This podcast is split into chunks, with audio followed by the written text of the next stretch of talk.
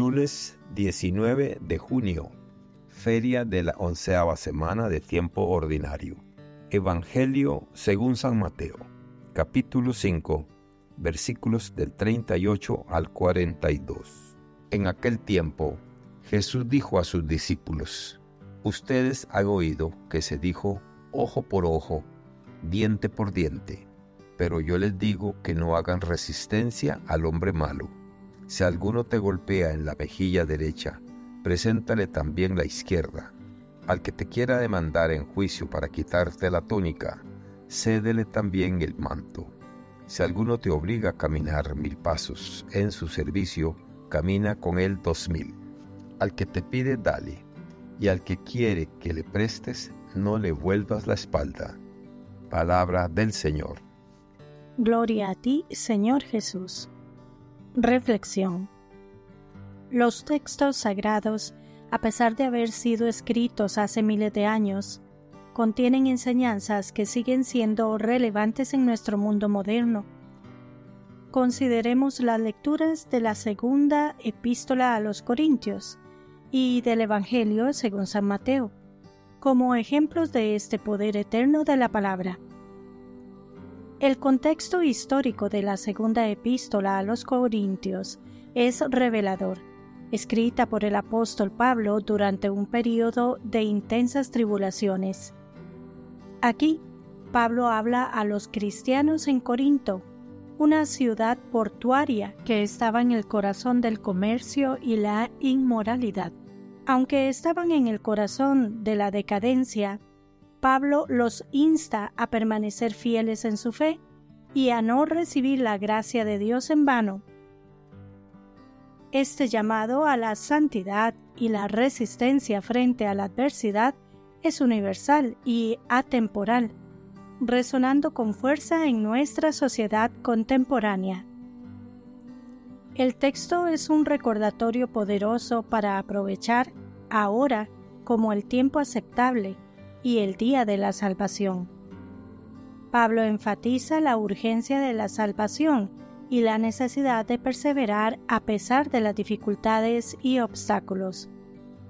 En nuestra era moderna, donde a menudo postergamos o ignoramos cuestiones de fe y espiritualidad en favor de preocupaciones mundanas, este mensaje de Pablo es profundamente relevante. Ahora, Mateo es parte del Sermón del Monte, una de las enseñanzas más fundamentales de Jesús. En este pasaje, Jesús presenta un desafío radical a la ley del talión, una antigua ley babilónica de ojo por ojo, diente por diente. En su lugar, Jesús insta a sus seguidores a dar una respuesta de amor y generosidad incluso frente a la injusticia. Históricamente, la ley del talión tenía la intención de limitar la venganza a una respuesta proporcional. Pero Jesús subvierte esta idea, promoviendo el amor y la misericordia sobre la venganza. Esto era contracultural en su tiempo y sigue siéndolo en muchos aspectos de nuestra sociedad contemporánea, donde la reciprocidad y la retribución son a menudo la norma. Estos versos nos retan a examinar nuestras respuestas a la injusticia. ¿Buscamos represalias o elegimos el camino de la generosidad y la resistencia pacífica? En una época en la que la hostilidad y la división están a la orden del día, estas palabras de Jesús pueden servir como un faro de esperanza y una guía hacia una forma más compasiva y pacífica de interactuar con los demás. En resumen, tanto la segunda epístola a los Corintios como el Evangelio de Mateo nos ofrecen lecciones profundas que se extienden más allá de sus contextos históricos. Nos desafían a vivir nuestra fe con urgencia y perseverancia, a responder al mal con amor y generosidad, y a superar la venganza y la represalia con compasión y resistencia pacífica. No solo son principios importantes para una vida espiritual plena, sino también para la convivencia pacífica y constructiva en nuestras sociedades modernas.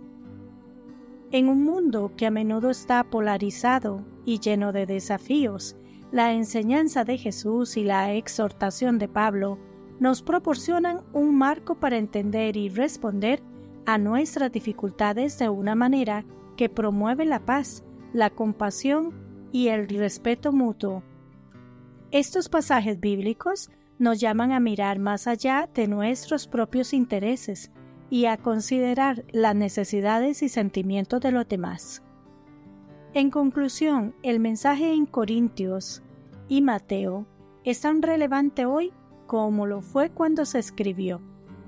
Nos recuerdan que debemos esforzarnos por vivir según los principios del amor y la generosidad, resistiendo pacíficamente el mal y valorando cada día como una oportunidad para la salvación. Aunque esos textos fueron escritos en un tiempo y lugar muy diferentes al nuestro, sus enseñanzas siguen siendo fundamentales para nuestra vida espiritual y social en la actualidad. Que Dios les bendiga y les proteja.